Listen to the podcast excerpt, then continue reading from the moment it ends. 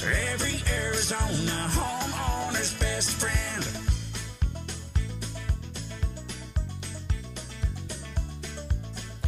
Come on around back Arizona. It's Saturday morning, 8 o'clock, the outdoor living hour of Rosie on the House, your Saturday morning tradition since 1988. First Saturday of this month, so we've got our Farm Fresh Hour. If you're following along in your Rosie on the House homeowner handbook, you know we're talking about emerging crops. We got Julie Murphree of the Arizona Farm Bureau in studio to take the reins. Yes, I'm ready. I'm excited. It's a Saturday morning and it's September, so my expectation it's going to start cooling down. And our last two days have been wonderful. They have been. Right. I'll take this all rest of the month if you keep it coming. My dad, the retired farmer, said yes. Instead of reporting in two tenths of an inch of rain, he said, Julie, where I'm at, we had three inches. So it's all good.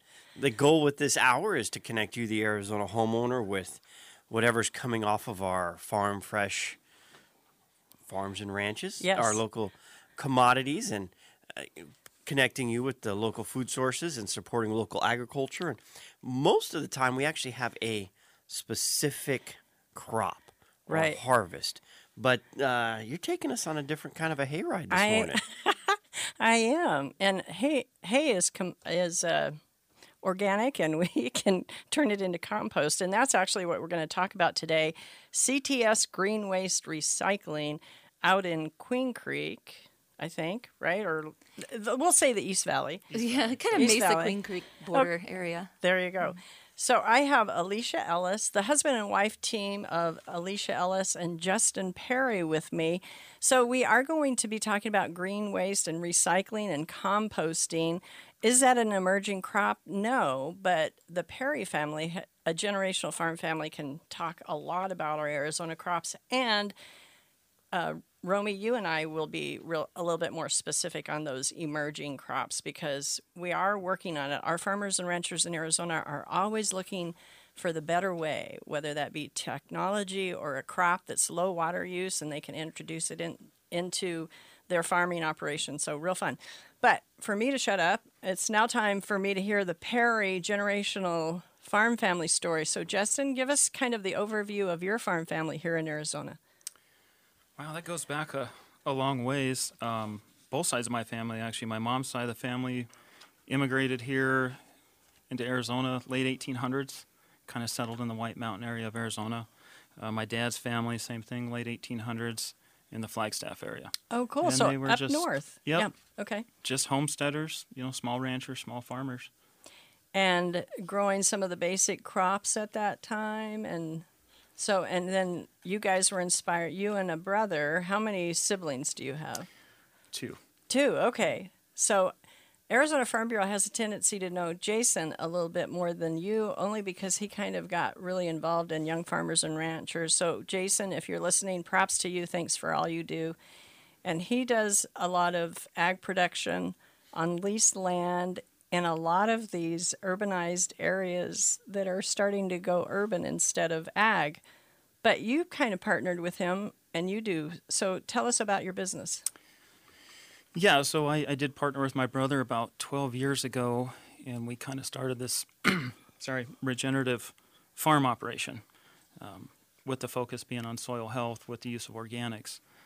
Um, it it's kind of funny how it started. There was a, an orchard that somebody had had let go. The trees had died, and the owners of that property wanted to get it back into production.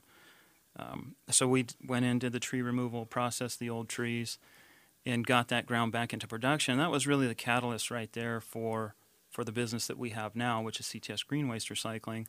And the thought being, where do we go with all this material? You know that that organic content. I mean, it, it has a nutrient value. There's energy in it, and I was just really like trying to find a better use for it. So we took it back to what we always knew, which was agriculture, crop production, and found a way to just incorporate that into the soil. And that really became the basis of, of CTS Green Waste Recycling was capturing that energy, taking, you know, landscaper waste, you know, that's all organic, and keeping it out of the landfill and putting it into a better use. That's awesome. So I think you told me the business is is in its 12th, 13th year.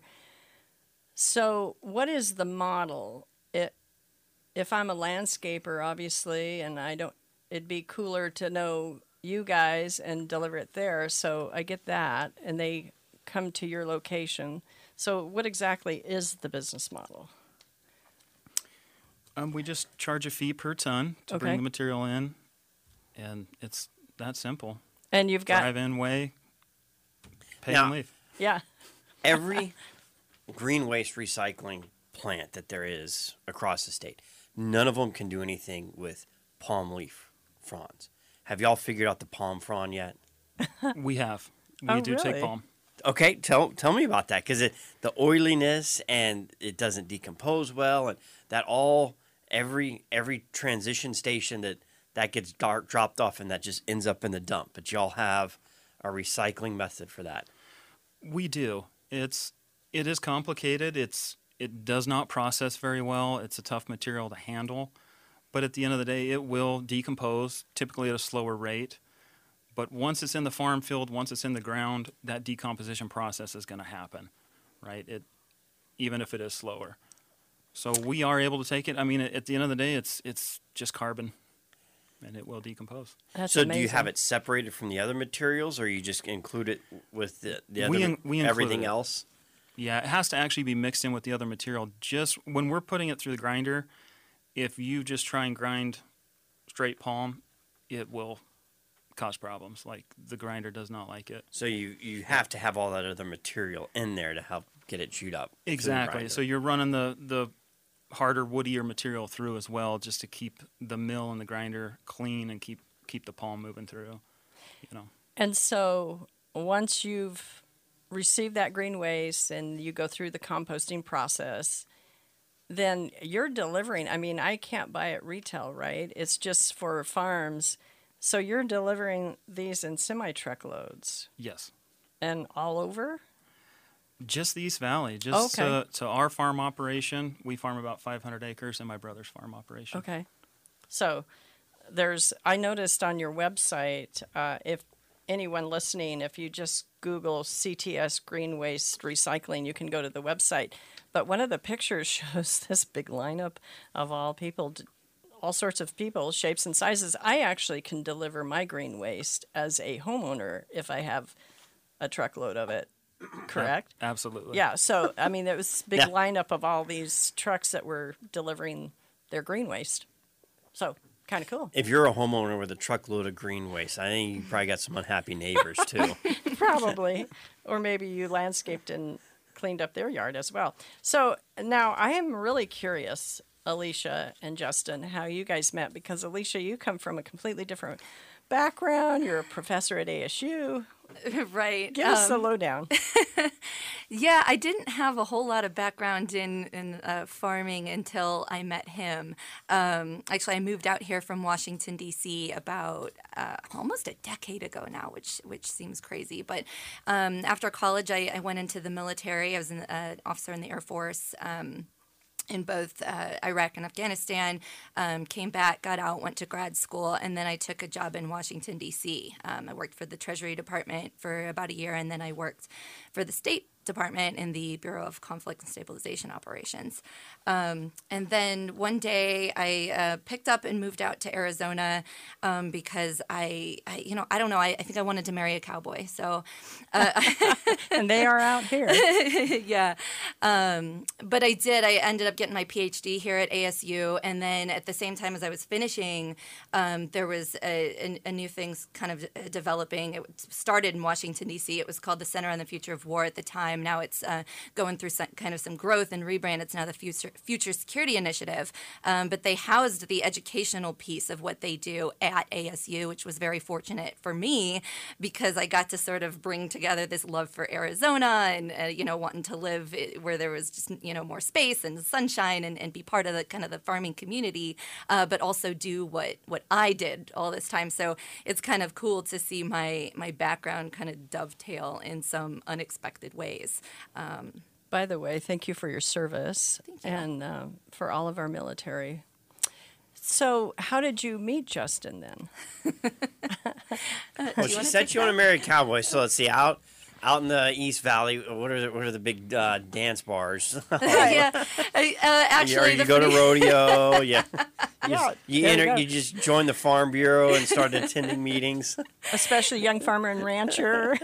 we actually did end up meeting through family. Um, well, and- and the the irony is, I actually do have some farming background in my family. If you go back a couple generations, my would have been my great grandfather, I think. Um, he owned a farm in Illinois, and there's enough people. Kind of, you go like six degrees of relation. Like people who are related to me probably farm about half of Illinois at this point. But um, the government actually took my great grandfather's farm uh, during World War II under eminent domain uh, and built an underground bomb factory there. Really? Uh, and then after World War II was over, it got decommissioned. He bought the farm back, and they actually left some of the bombs behind and had to come back and clean it up later. So I like to say that my family's been in both farming and geopolitics for at least a few generations. So so if go. the bomb factory was underground, wouldn't you want them to keep farming on top to continue the illusion that there's nothing going on here? um, that's actually they they did leave. Uh, they did leave it that way. You wouldn't have known what was underground to, to look at it. Um, that- that's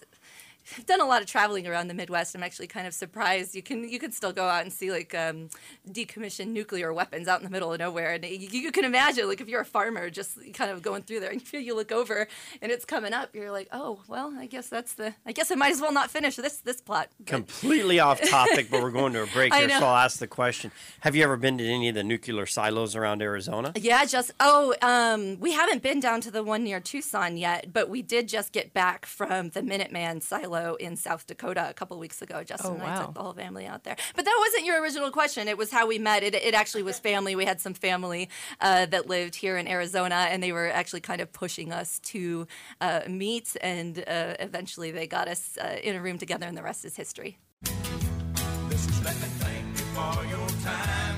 You work a 40 hour week for a living. Just to send it on down the line. Hello, I'm Joe Campbell, one of the owners of Arizona Painting Company. Happy Labor Day from Rosie on the House. In our farm fresh segment, not that we know anything about labor in this topic. Yes. So, Labor Day. Happy Labor Day to everyone. So, I did want to had a couple other questions for you, Alicia, from your relationship as a professor at ASU, because it relates to geopolitics. It relates to food security. Uh, you've got some insights on what's going on with U- Ukraine. I we're kind of taking this at thirty thousand feet, which we don't always, but it's really critical that we understand how our food security is so tied into the farmers and ranchers like Justin Perry and his family.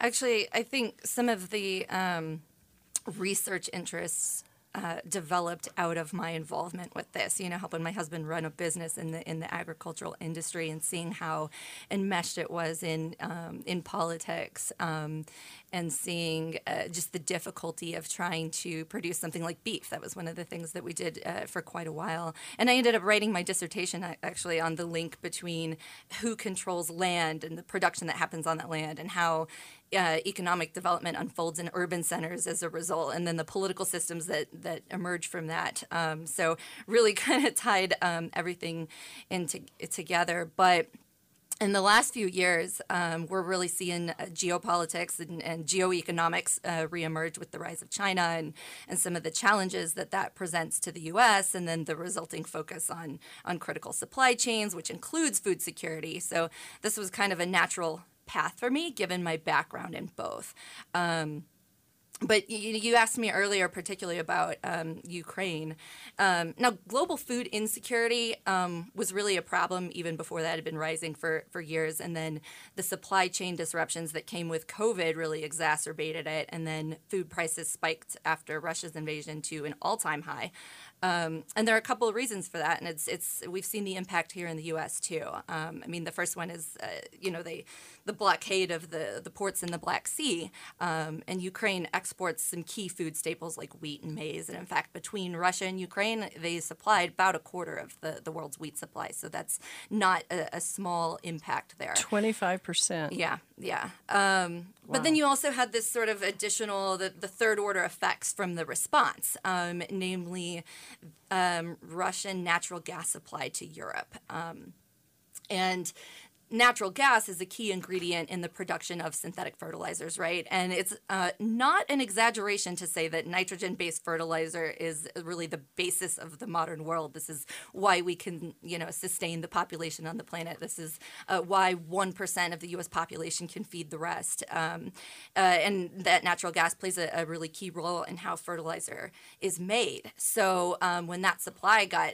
got cut off, um, you saw on top of not being able to export the fertilizer that comes out of Ukraine, now we're having trouble producing it at the same levels we could in Europe. Um, so you saw shortages here. In fact, I, I talked with uh, Jason, my brother-in-law, about it, um, and directly after that, he uh, you know couldn't get enough, and it affected his crop yield by I think he said about a third. Really? Uh, right, and of course he produces a lot of the hay for the Arizona dairies, and now you know the the price of their inputs are rising, and um, you know you ultimately see that in the grocery store prices, right? Everything that that dairies produce, uh, sour cream, milk, ice cream. All my favorite things, you know, um, those prices are going to go up along with with everything else. Um, and Justin, you were mentioning during the break that because of that more difficult access to the fertilizer that was needed. And the window is narrow. It's not like you can tell the plants to stop growing until you get the fertilizer. So you guys had, you truly had some of those experiences in the last several years. We did. You know, there's an optimum time to plant that's, you know, going to maximize your yield. And if you miss that window, you know, there is no going back. Wow. Yeah. Until so, next year. until next year. If you can survive till then. And, you know, we do produce a lot of uh, natural fertilizers thanks to our animal ag sector. And that's why we have to have our animal, one of the reasons why we have to have our animal ag sector, because they can produce a lot of manure. And so there's other natural forms, but we can never produce it to the level we have to do on the global level to get this fertilizer from natural gas, correct? Is that Am I saying the right thing there, Alicia? Uh, right. Actually, I think one of the, the cool things about what um, what we do at, at CTS Green Waste and what uh, Justin does is that it does offset some of the need for um, the synthetic, you know, petrochemically derived fertilizers.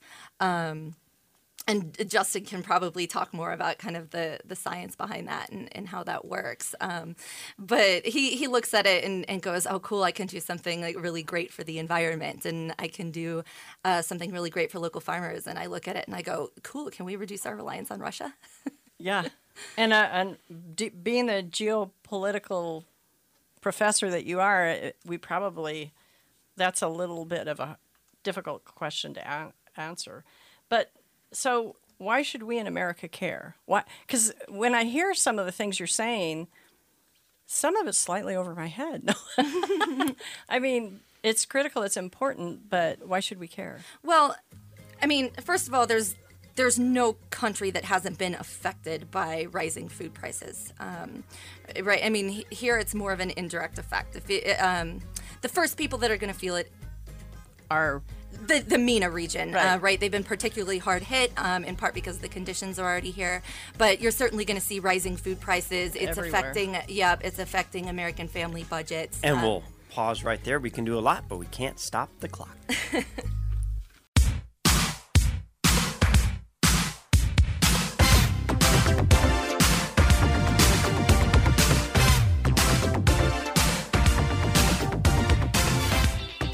Welcome back to our Farm Fresh Hour. We've got Julie Murphree in studio as always when we talk farm fresh commodities with the Arizona Farm Bureau.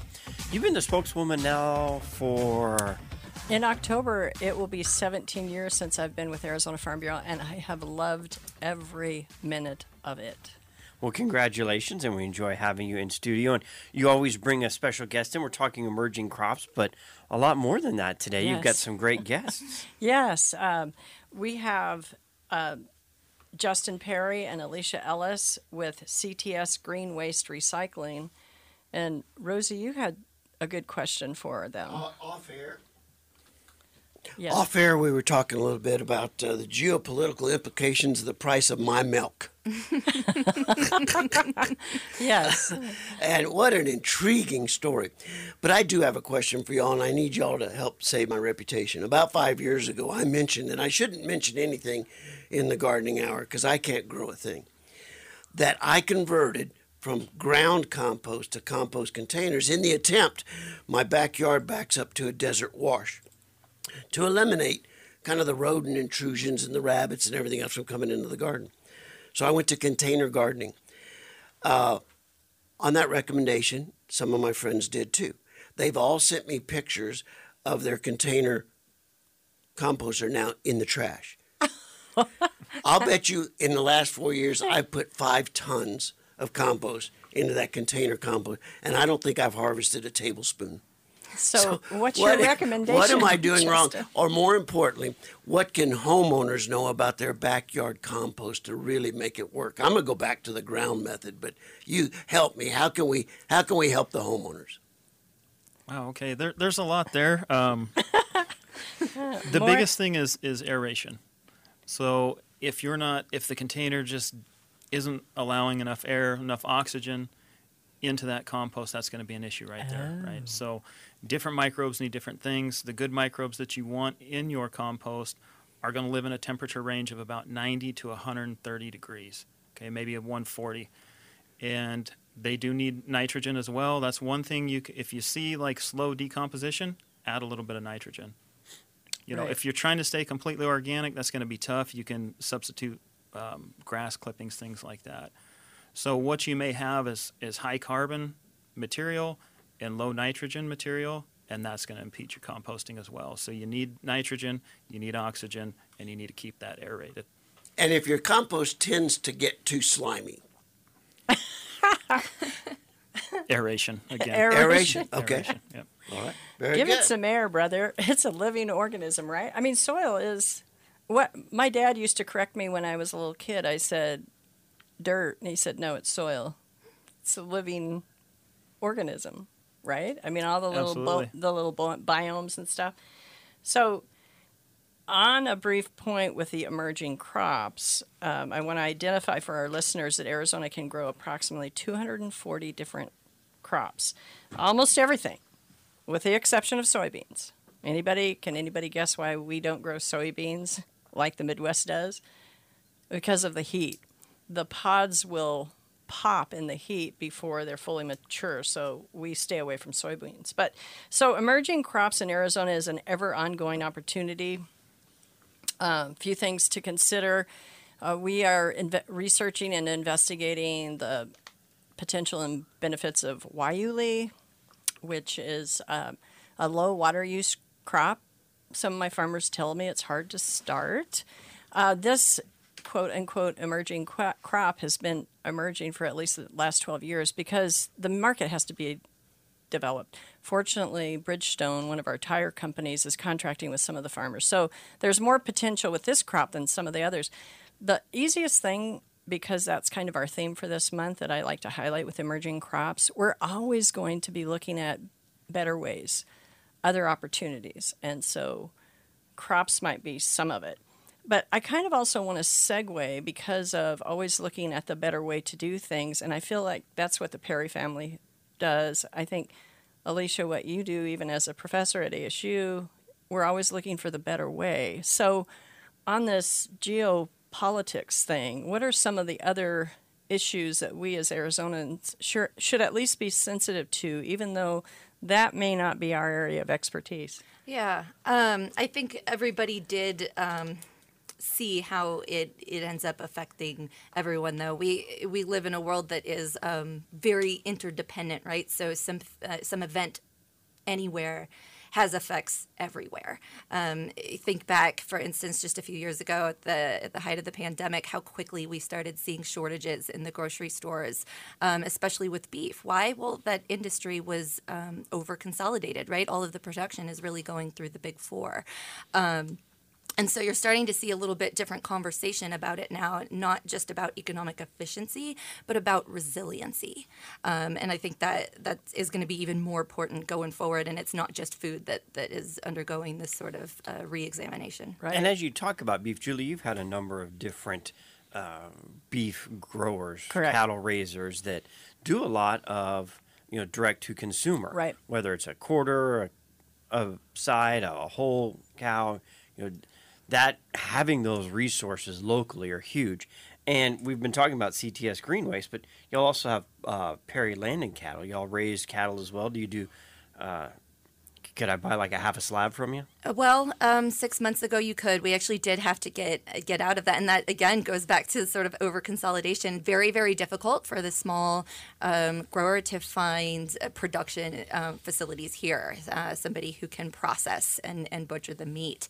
Um, so uh, one of our, our biggest issues was finding a place to do that that you know we could count on and do it regularly, and that was one of the reasons we and actually ended up selling off the rest of the cows, and we're not doing that piece of it anymore. We're kind of trying to focus on this um, sustainable soil health piece of the operation, and, and that's something that allows us to have uh, a I think a larger effect. that's something that we can do at a commercial scale um, and help other growers as well. Uh, so it's it's a better I think future for us. And if I should have known that ahead of time, I apologize. But no, Let me just say, then update your website. I'll put that. Uh, it's number one hundred twenty nine thousand on my to do list. And and I will say uh, the that's what all of our retail beef producers are saying. And sometimes they have to shut down, even if it's temporarily, because they just don't have the processing. So then they go through their normal market, which is more of the auctions. Just as an example, during the pandemic, Fill Your Plate, prior to that, had 20 to 25 beef producers. During the pandemic, because everybody was so literally hungry to purchase directly from our ranchers, all of a sudden we exploded to about 45 to 50 beef producers on Fill Your Plate. Now that's kind of backed off because we just did a check of all of our beef producers on Fill Your Plate. By the way, it's uh, the most updated.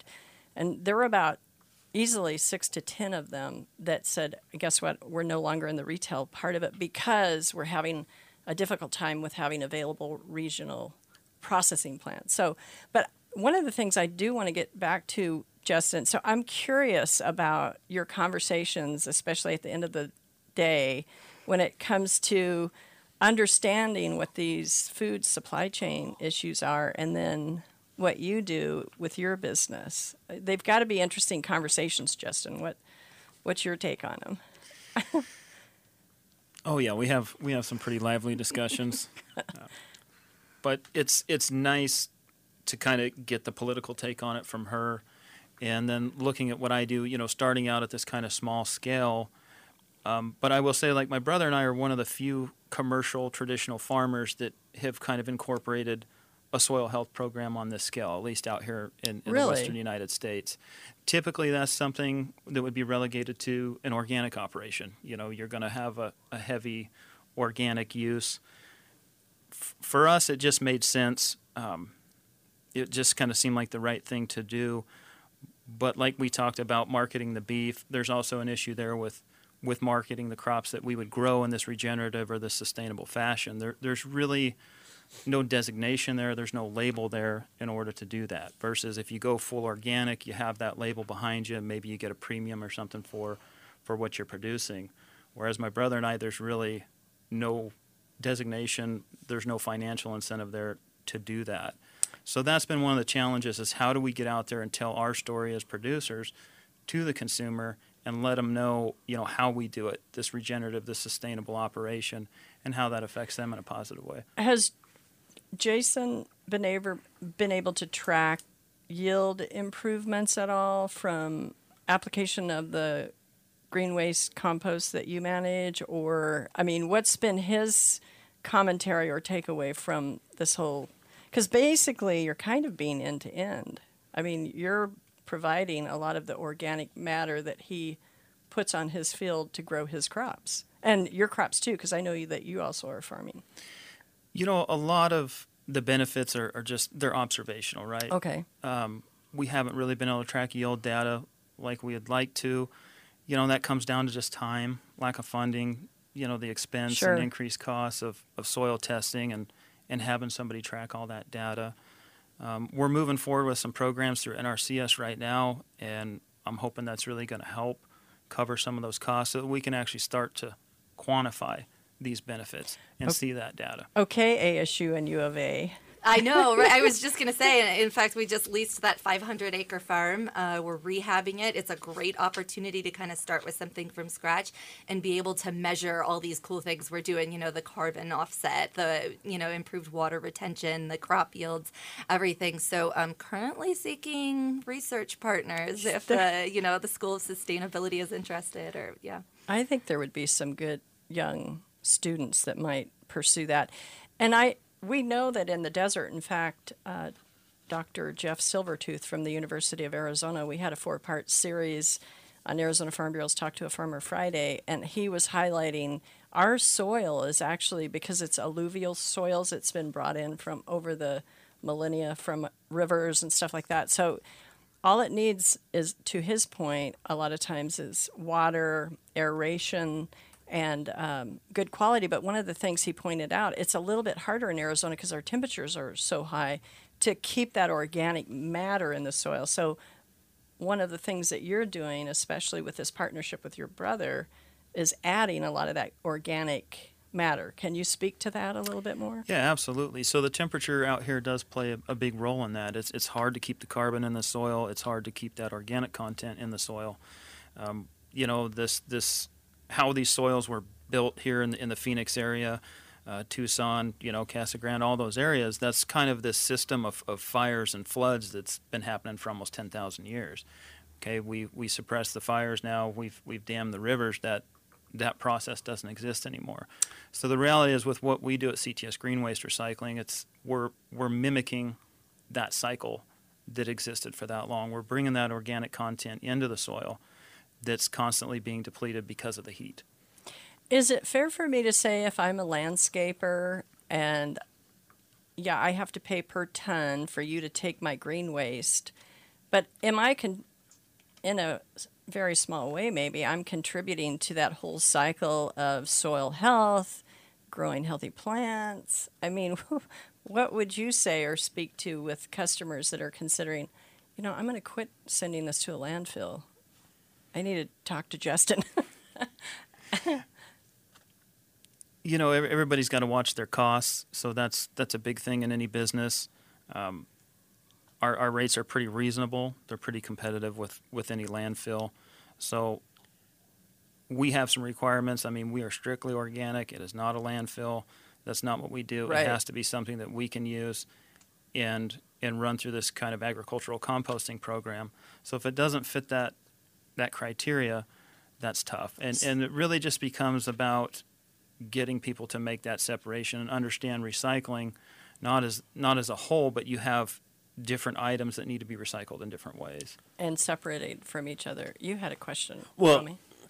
you know, it still costs the landscaper to go dump their load at the landfill.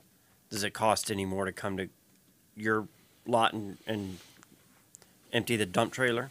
It it really doesn't you know, it's geography. You know, plays plays a role in that to some extent. If if they're just too far away, if you know, The they're time not close to enough get there. proximity. Sure. exactly. And so, where is the drop site? Sossaman and Elliot. So we are in the, the East Valley.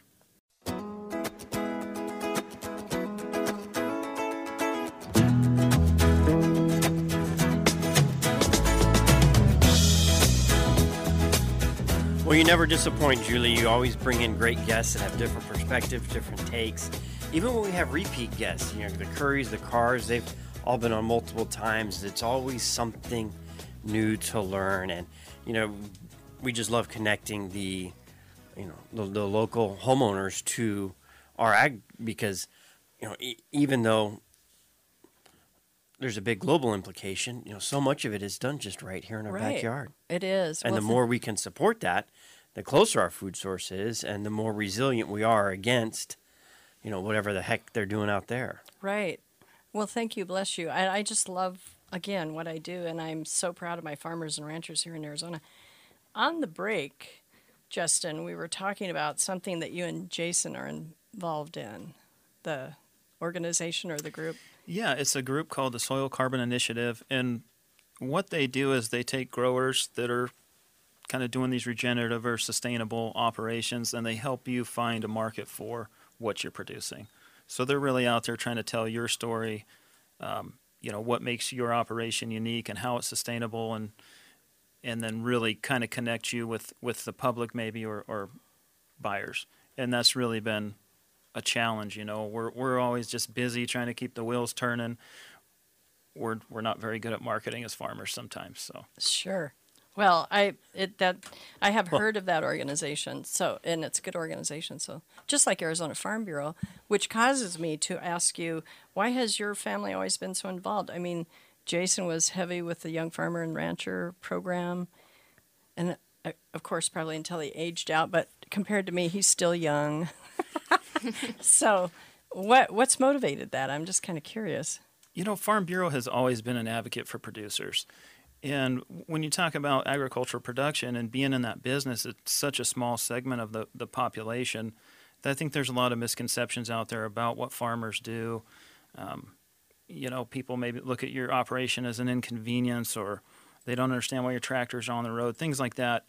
Farm Bureau has always kind of have had that advocacy for the producer in the sense that they can educate the public whether it's going into schools to talk to elementary kids, whether it's reaching out to, you know, state senators, you know, that kind of legislative part of, of the political process and trying to help educate our lawmakers as well. Do you have any last comments and insights for our homeowners that are trying to compost? I thought the uh, solutions you gave earlier were brilliant, and a big part of it is the aeration or give it some more oxygen so it can do its job. But anything else? I- You, You know, kind of if- covered it. yeah, if, if you don't want to keep it totally organic, don't don't be afraid to use a little bit of nitrogen. That's really what we do in our operation is this balance between, you know, organic and the synthetic use, creating an offset, but being able to use both actually, you know, helps us keep that productivity up. And this may be a longer answer than we have time for, but when you said if you don't want to keep it totally organic, add nitrogen. How, how is nitrogen not organic? I know it's like a- natural. What, what like a defines synthetic- organic? Um, like a synthetically produced nitrogen. But You know, feed a little ammonium it's nitrate. synthetically something produced from a natural, natural materials. It is, um, it, but it, it's very, it is fossil fuel derived. You know, if you're talking about ammonium nitrate production, you're talking about a lot of natural gas use. Which is natural gas, meaning it's naturally in part of the earth. Well, it, it- it's, it's pulled out of you know it's it's not this foreign alien substance. It's it's part of our Well, I was told that a lot of it came from the dinosaurs. They contributed it by tur- turning into petroleum, and yeah. I don't buy reason- that one. I know, you know I how many dinosaurs there would have needed to be to I don't know, supply the amount of fuel we've burned over the last hundred years. Well, there wasn't that many dinosaurs. and that or- fossils all yeah, exactly, and or fishy as wording. much natural gas now that we have discovered with some of the new technologies too. So Well, if you would like to support the local ag, it is so easy. You can go to the Arizona Farm Bureau's website, fillyourplate.org, sign up to become a member. It's only $60 a year. Right. And that easily pays for itself if you pay attention, you follow the newsletter. You can go to, if you buy a vehicle from Sanderson Ford, $500 off. So for $60, if you're buying a new vehicle, you save $450 right there. That by itself but there's so many other benefits. There's a lot of if you benefits on the website. Follow along and pay attention. at Arizona Farm Bureau, and you know we love our members. There's 26,000 of them, both farm and non-farm members. So thank you as always. And we look forward to having you in studio next week. I did not pull it up. Uh, what's our topic next month? Do you know? Golly gee whiz, I haven't checked it, but I promise you I'll be prepared. It, it'll be in our homeowner handbook. You can check it there. I uh, was not quite on the ball there. Julie Murphree, Arizona Farm Bureau. Fill, your fillyourplate.org.